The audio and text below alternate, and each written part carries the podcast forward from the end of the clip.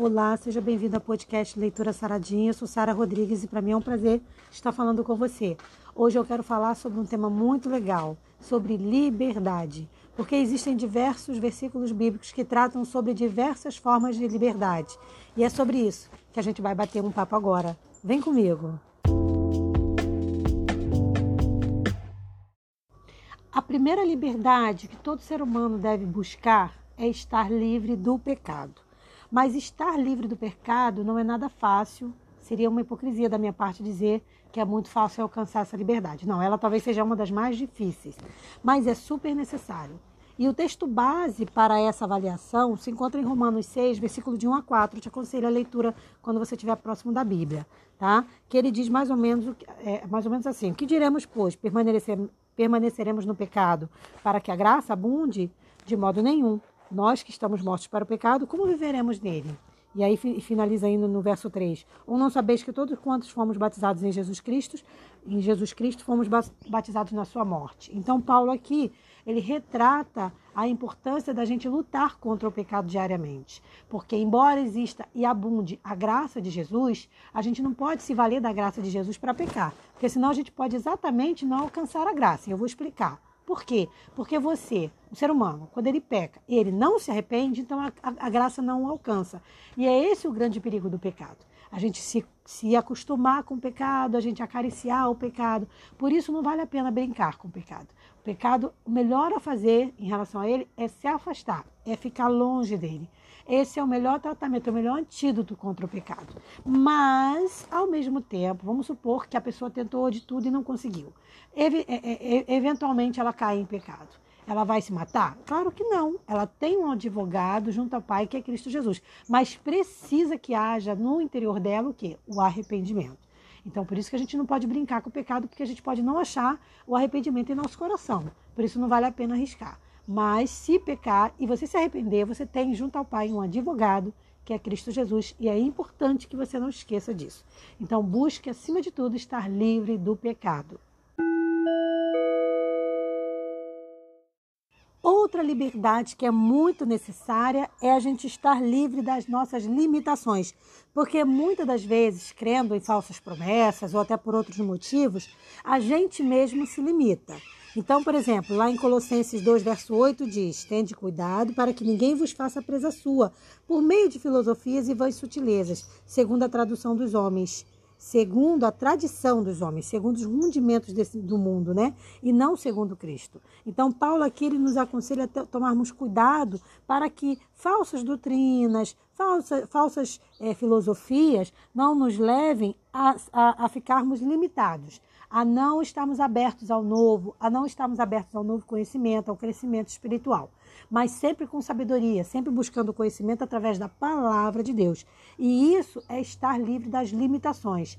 Muitas crenças, muitos paradigmas nos limitam e às vezes Deus tem coisas incríveis para realizar na nossa vida e somos nós que não deixamos com que essas coisas se realizem e se concretizem por conta das limitações que recebemos desde criança. Então a gente tem que ter cuidado para saber o que é verdade, do que não é e do que é apenas crença, que é só uma crença, que não está não tá pautada na Bíblia, não está não tá bíblico. Então, a gente tem que saber bem separar isso para que a gente não fique preso às nossas limitações.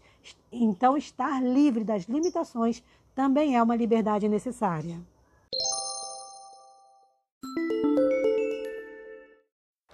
Essa liberdade é a que eu mais quero ter também, que é estar livre do medo. O medo é uma ansiedade que acompanha muitas pessoas e nos nossos dias é, é, é, o que mais tem afetado as pessoas: ansiedade, medo, depressão. Então, o medo é uma coisa da nossa atualidade, que nunca se teve tanto medo, nunca se viveu com tanto medo como vivemos hoje em dia. E, e Provérbios 19, versículo 23, traz um grande conforto quando diz: O que o temor do Senhor encaminha para a vida. Aquele que o tem ficará satisfeito e não visitará mal nenhum. Esse texto ele é acompanhado de uma linda promessa: não o visitará mal nenhum. Então Deus está dizendo, filho, não vai ter nada nesse mundo que você tenha que passar que eu não esteja do teu lado que eu não te faça suportar, que eu não te faça vitorioso. Então é nessa promessa que a gente tem que se agarrar e buscar sim, diariamente, estar livre do medo. Isso não quer dizer que você não vá temer, isso não quer dizer que você não vai eventualmente acordar meio preocupado, mas o que Deus está pedindo é que você controle essa emoção através de uma comunhão diária com Ele. Então, como é que eu venço o medo? Através de uma comunhão diária com Deus, dizendo todo dia: eu tenho um Deus que me ama, que morreu por mim e eu não devo temer nem a nada, nem a morte, nem a vida, nem a nada. Porque tem gente que teme a morte e tem gente que teme a vida. Tem gente que não quer viver. Então, como que a gente vence todos esses temores? Através de comunhão com Deus. O temor do Senhor encaminha para a vida. Então, sempre que você se sentir debilitado, fraco, recorra a Jesus. Mas não só quando você se sentir debilitado ou fraco. Busque uma comunhão diária com Deus, que aí vai virar uma rotina, mas sem, é, sem fazer nada robótico. Tenha uma comunhão saudável com Deus. Não deu para fazer de manhã, faz de tarde. Não deu para fazer de tarde, faz de noite. Mas tenha comunhão com Deus. Entregue a Deus o teu dia. Sempre peça a orientação a Ele no que você vai fazer, no que você deve fazer, porque é isso que vai te libertar do medo. E quando for necessário, busque ajuda psicológica sim, busque ajuda psiquiátrica sim, quando for necessário. Mas a primeira ajuda que você deve buscar é a presença do Senhor para vencer o medo.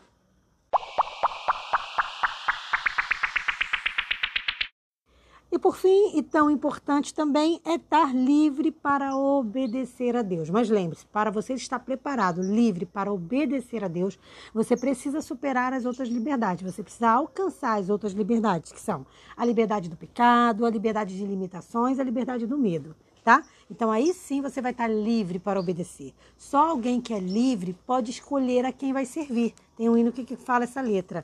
E é assim, é uma verdade mesmo. Você primeiro precisa ser livre para escolher adorar a Deus, a servir a Deus. Deus não quer robô. Se ele quisesse robô, ele não tinha feito homem, ele tinha feito máquinas. Fazia robôs e todo mundo ficava lá oh, adorando a ele como se fosse um robô. Não é isso que Deus quer. Deus quer pessoas livres de pensamento, livres de sentimentos, pessoas que sabem, sabem lidar com suas emoções para o servirem e o amarem, para escolherem adorá-lo. Então, olha o que 1 Pedro diz lá no capítulo 2, versículo 16. Como livres, ou seja, já livres, né, libertos de todos os outros de todas as outras prisões, e não tendo a liberdade por cobertura da, mili, da malícia, mas como servos de Deus. Então, o conselho de Pedro aqui é que primeiro a gente se torne livre de todas as outras, as, as outras prisões, as, as, outras ferramentas que nos oprimem, e aí sim a gente vai estar livre para escolher servir a Deus. Então, eu lanço fora todo medo e escolho servir a Deus. Eu lanço fora as minhas limitações, eu não me prendo a elas, eu vou na fé, vou na coragem, porque eu quero servir a Deus. E tem que ser esse o nosso propósito. Só assim a gente vai ser verdadeiramente livre. Porque o que é ser livre? É ser livre em todos esses aspectos que a gente abordou aqui nesse podcast. Então você tem que buscar diversos pontos de liberdade para que você seja um ser humano completamente livre. Livre no seu completo, no total, tá? E eu desejo muito que você alcance a liberdade, assim como eu estou buscando também ser livre cada dia em Deus, ser livre de cobranças mentais, entender que nem todo pensamento que vem na nossa cabeça é nosso, é para ser alimentado, é para ser, inclusive, valorizado, às vezes nem é. Você vê um pensamento ruim na tua cabeça, deixa ele embora. Não luta contra ele. Tem muitos psiquiatras na internet que falam sobre isso, né? Não luta contra os pensamentos ruins, deixa só eles embora, porque eles passam. Você não pode valorizar, supervalorizá-los. E entender que isso não vem de você, isso não te pertence tá bom? Então eu, eu vou ficando por aqui, mas desejo para você muita liberdade em Cristo Jesus. E até o nosso próximo encontro, no nosso próximo podcast amanhã, se Deus quiser. Um forte abraço. Paz.